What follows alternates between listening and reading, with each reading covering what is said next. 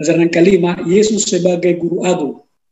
Di sini ada dua kata, Yesus dan kata guru. Dan lagi pula guru di sana bukan guru biasa, guru agung. Apa itu guru? Supaya kita perhatikan saudaraku, walaupun sering kita mendengarkan istilah guru ini, tapi tidak salah kalau kita sejenak memperhatikan. Saya ambil dari kamus besar bahasa Indonesia, guru adalah proses utama pendidikan ia menjadi penentu kemajuan suatu negara di masa depan. Secara umum, tugas guru adalah mengajar murid-murid atau siswa-siswi agar memiliki pengetahuan dan keterampilan dalam bidang pelajaran. Jadi guru itu adalah orang yang memiliki kemampuan, kesanggupan yang akan menentukan seperti apa siswa atau mahasiswa itu kelak karena guru itu merupakan model. Karena guru itu juga merupakan pola. Kalau polanya baik, maka hasilnya akan baik. Jadi guru itu sesuatu adalah orang-orang yang menentukan atau orang dipercayakan untuk mendidik, untuk menentukan masa depan orang-orang muda. Karena orang-orang muda merupakan tiang daripada negara. Orang-orang muda kita di gereja merupakan apa? Merupakan tiang-tiang gereja pemimpin-pemimpin yang tangguh dan yang handal di masa depan. Kemudian agung. Agung saya baca di dalam kamus yang sama adalah the besar. Dan tentu dia menjadi pusat daripada segala pengetahuan. Jadi Yesus sesuraku adalah merupakan sosok teladan pribadi yang menjadi apa? Yang menjadi pusat pengetahuan rohani, firman Tuhan. Dikala dia berumur 12 tahun, dia masuk ke dalam sinagog, dia sudah mengajar sesuatu kepada orang-orang yang sudah memiliki pengetahuan yang sangat luas. Katakanlah orang-orang Parisi, orang-orang Saduki, dan yang memiliki pengetahuan sederajat dengan mereka. Kenapa sesuatu? Karena dia memiliki pengetahuan yang tidak dimiliki oleh manusia biasa. Karena dia adalah Yesus Kristus Yesus nama orang. Kristus sifat dari Allah. Jadi Yesus adalah bahwa dia anak Allah yang memiliki apa? Sifat, karakter, dan kuasa seperti Bapaknya. Sehingga dia memiliki pengetahuan. Pengetahuan akan kebenaran. Saudara, mari kita lihat pelajaran kita ini. Di dunia ini, hanya dialah yang menjadi guru yang terbaik. Yesus adalah guru yang paling terbaik, yang the best. Siapakah dia? Dia adalah cahaya atau penerang kemudian Bapa. Kemudian dia adalah teladan, contoh. Dia adalah juru damai yang layak disembah. Kalau kita melihat Allah, kalau kita melihat kebenaran, dikatakan di dalam Yohanes 13:15. Barang siapa telah melihat aku, ia telah melihat Bapa. Kemudian 2 Korintus 5:19. Dia memberikan contoh bagaimana kita harus hidup. Sebab aku telah memberikan suatu teladan kepadamu, supaya kamu juga berbuat sama seperti telah diperbuat kepadamu. Kemudian sebab Allah mendamaikan dunia dengan dirinya oleh Kristus dengan tidak memperhitungkan pelanggaran mereka. Ia telah mempercayakan berita pendamaian itu kepada kami. Jadi Yesus adalah selain daripada guru, dia adalah cahaya kemuliaan Bapa. Dia adalah teladan. Dia adalah sang pendamai kemuliaan, terang. Habis gelap terbilah terang. Itu dalam 2 Korintus 4 6. Ya. Ini statement yang pernah dikeluarkan oleh uh, Raden Ajeng Kartini. Habis gelap terbilah terang. Ternyata ya pernyataan itu sudah ada sebelumnya, ya. Paulus mengatakan sebab Allah telah berfirman dari dalam gelap terbilah terang. Artinya bahwa kebenaran itulah yang menjadi penerang karena kabar baik itulah firman Tuhan itulah yang menuntun orang dari apa? Dari dosa, dari kegelapan untuk mengenal cahaya kemuliaan Bapa. Lalu kemudian dialah teladan, dialah contoh, kemudian dialah juru damai. Ya, setelah manusia berdosa, dia menjadi apa? Juru damai. Kemudian dialah Allah, oknum kelahan yang layak disembah. Kata Yesus kepadanya, telah sekian lama aku bersama-sama kamu. Ini mereka punya percakapan dengan komunikasi dengan murid-murid. Teristimewa Filipus. Namun engkau tidak mengenal aku. Barang siapa telah melihat aku, ia telah melihat Bapa. Bagaimana engkau berkata, tunjukkanlah Bapa itu kepada kami. Nah itu. Jadi ketika Yesus bersama dengan murid-murid, dia bertanya, bagaimana Pak, engkau berkata, tunjukkanlah Bapa itu kepada kami. Sesungguhnya Bapa itu ada bersama dengan dia. Yesus, anak Allah. Dan hanya Yesus yang dapat menyatakan Allah dengan sempurna. Tabiat karakter daripada siapa? Daripada Bapaknya. Sesungguhnya biarlah cahaya kemuliaan. Biarlah gambar wujud daripada pribadinya. Kemudian dia menopang segala sesuatu yang ada di dunia. Dalam penciptaan, Yesus ada di sana. Dia telah membersihkan dosa kita. Setelah Allah yang menjelma menjadi manusia, mengambil inkarnasi, mengambil rupa manusia, namun tidak dia berdosa, walaupun dia tinggal bersama orang berdosa, dia tidak berdosa, dia pun membersihkan apa? Dosa-dosa kita. Kemudian dia duduk sebelah kanan Allah ketika dia menyelesaikan pekerjaannya di dunia ini selama tiga setengah tahun. Ya, dia mati, bangkit, naik ke surga, sekarang berada di, di sebelah kanan Allah. Yesus adalah gambar Allah dan kita diubah menurut gambar Yesus. Paulus mengatakan dalam Roma 89, sehingga kita dapat menyatakan kemuliaan dan karakter Bapa kepada dunia ini. Jadi kita mengenal wajah Allah ya melalui siapa? Melalui karakter daripada Yesus. Apa karakter Yesus? Yaitu lima huruf. K A I S H. Kasih. Kasih bagaimana? Kasih agape. Karena ada empat tingkatan kasih surat. Kasih agape adalah kasih pengorbanan. Itulah yang ditunjukkan Allah dalam Yesus yang merupakan gambar ya daripada Allah. Dan kita telah dijadikan terang. Yang ternyata kita adalah anak-anak kegelapan. Tetapi dia datang ke dunia ini mencari kita supaya kita dibawa kepada terang yang ajaib. Menerangi dunia ini dengan pengetahuan karakternya, dengan kasihnya, dengan pengampunan. Semakin banyak waktu yang kita gunakan bersama dengan Yesus, semakin kita mencerminkan kemuliaan dan kita semua mencerminkan kemuliaan Tuhan dengan muka yang tidak berselubung. Dan karena kemuliaan itu datangnya dari Tuhan yang adalah roh, maka kita diubah menjadi serupa dengan gambarnya, serupa dengan tabiatnya, serupa dengan apa? Serupa dengan uh, peta Allah dalam kemuliaan yang semakin besar. Paulus mengatakan dalam 2 Korintus 3 ayat 18. Saudara kasih oleh Tuhan bahwa kemuliaan Allah ya sebagai guru itu dinyatakan kepada Yesus. Dan pengajaran Yesus sesuatu adalah pengajaran yang sangat mudah dimengerti oleh semua orang. Sekalipun secara duniawi dia tidak memiliki pendidikan formal, teladan sesuatu. Dia memberikan teladan kepada kita. Supaya apa? Supaya kita mencontoh, supaya kita mengikuti jejak apa yang dia perbuat, apa yang dia firmankan, surat. Karena perkataan dan perbuatan harus sejalan. Itulah teladan. Sebab aku telah memberikan suatu teladan kepada kamu, supaya kamu juga berbuat yang sama seperti yang telah kuperbuat kepadamu. Nah, untuk mengikuti Yesus, kita harus belajar dari guru itu tentang bagaimana dia hidup ketika berada di bumi ini. Dia menderita.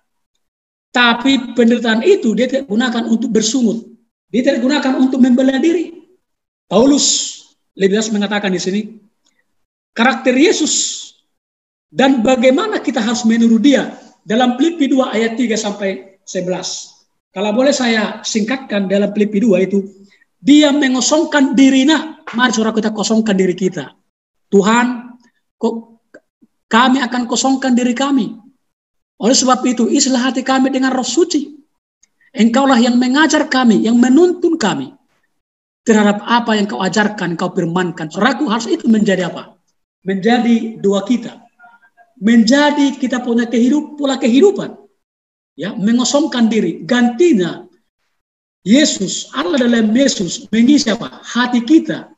Bahkan dikatakan dan dia taat sampai apa? Sampai mati saudaraku seperti domba yang dibawa ke pembantaian seperti Ishak yang dibawa oleh bapaknya ke mana ke Gunung Moria saudaraku dia menurut sekalipun dia bertanya Bapak mana itu kayu bakarnya. Kalau kita perhatikan ini, Yesus lahir di mana saudaraku? Lahir di palungan. Ya. Di kandang domba saudaraku. Jadi pengajaran pertama, guru pertama suraku adalah di mana? Ya, Mar, Yusuf dan apa? Dan Maria. Murid pertama guru agung. Ini suraku, inilah murid yang menjadi guru agung. Suraku kita lihat ini, bahwa Yesus lahir bukan di tempat yang mewah. Sekalipun nanti dia menjadi guru besar, saudaraku. Ya, sebenarnya boleh Allah ya mengizinkan dia lahir di mana? Ya, di tempat yang yang istimewa. Tapi dia lahir ya di kandang domba yang mengartikan bahwa demikianlah anak Allah itu, Yesus itu, ya menunjukkan kerendahan hati. Baik pada waktu dia lahir, ya seperti ini dia lahir suraku, maupun sampai dia apa? Mati. Ya. Kemudian kita lihat juga suraku dia berdoa, menunjukkan kerendahan hati. Ya, Bapak dikatakan, janganlah kehendakku yang jadi, biarlah kehendakmu yang jadi. Waktu di Getsemani. Kemudian waktu di, di apa? Di, di, di Kalvari. Ya, janganlah kehendakku yang jadi, biarlah calon ini berlalu. Ya, kehendak Bapak yang jadi. Kemudian sebelum dia apa? Sebelum Yesus yang mati, dia menunjukkan teladan, kerendahan hati, mencuci, membasuh kaki daripada para murid. Itulah satu pekerjaan besar yang ditunjukkan oleh guru besar itu. Ya, menunjukkan ya pendidikan yang benar. Yesus menunjukkan pendidikan yang benar. Dia menjadi guru besar, tapi dia menjadi apa? Pelayan. Barang siapa yang besar di antara kamu, haruslah menjadi pelayan, saudara. Jadi model, contoh itu juga oleh Yesus adalah dia sebagai guru besar, dia menunjukkan apa? Roh karena hati, dia sebagai pelayan. Pekerjaan besar Allah untuk pendidikan dan keselamatan bukanlah dikerjakan dengan meninggikan diri kita sendiri, namun dengan merendahkan diri di hadapan Allah, dengan menaati dan menjadi hamba untuk orang lain. Seraku maksudnya kita harus bersabar dengan orang lain sekalipun kita menghadapi banyak hinaan, cercaan, belajar surat. Karena hidup surat adalah belajar. Dan tentu supaya kita lebih dibenahi, pendidikan mutunya berkualitas. Izinkan apa? Izinkan Yesus, roh kudus menjadi gurumu untuk menuntun kita untuk apa? Untuk lebih memahami setiap rencana Tuhan. Sekalipun Tuhan izinkan sesuatu yang ya tidak baik menurut kita. Sang pendamai, saudaraku juru damai. Reconciliation yang saya, ambil dari pelajaran kita adalah rekonsiliasi. Didamaikan karena upah dosa adalah maut. Roma 6:23. Upah dosa adalah maut. Kemudian dalam Yesaya 59 ayat 2 bahwa yang memisahkan engkau dengan Allah adalah oleh karena pelanggaranmu, oleh karena pemberontakanmu. Tetapi saudaraku, Allah dalam Yesus memberikan kepada kita satu kesempatan kembali supaya hidup kita ini lebih baik. Maka harus ada apa? Harus ada rekonsiliasi. Kita harus didamaikan. Karena dosa itu begitu berpengaruh ya sebelum Yesus mati suraku sehingga supaya manusia itu ciptaan Allah itu memiliki citra kemudian Allah maka harus sempurnakan dengan darah. Dan darah itu haruslah darah siapa? Darah Yesus. Sekalipun darah yang pernah ya dipercikkan oleh imam ketika belajar tentang bersuci bagi orang Israel pada zaman itu. Tapi itu hanyalah sebagai simbol, sebagai lambang dan wujudnya inilah darah sang pendamai, darah daripada Yesus Kristus.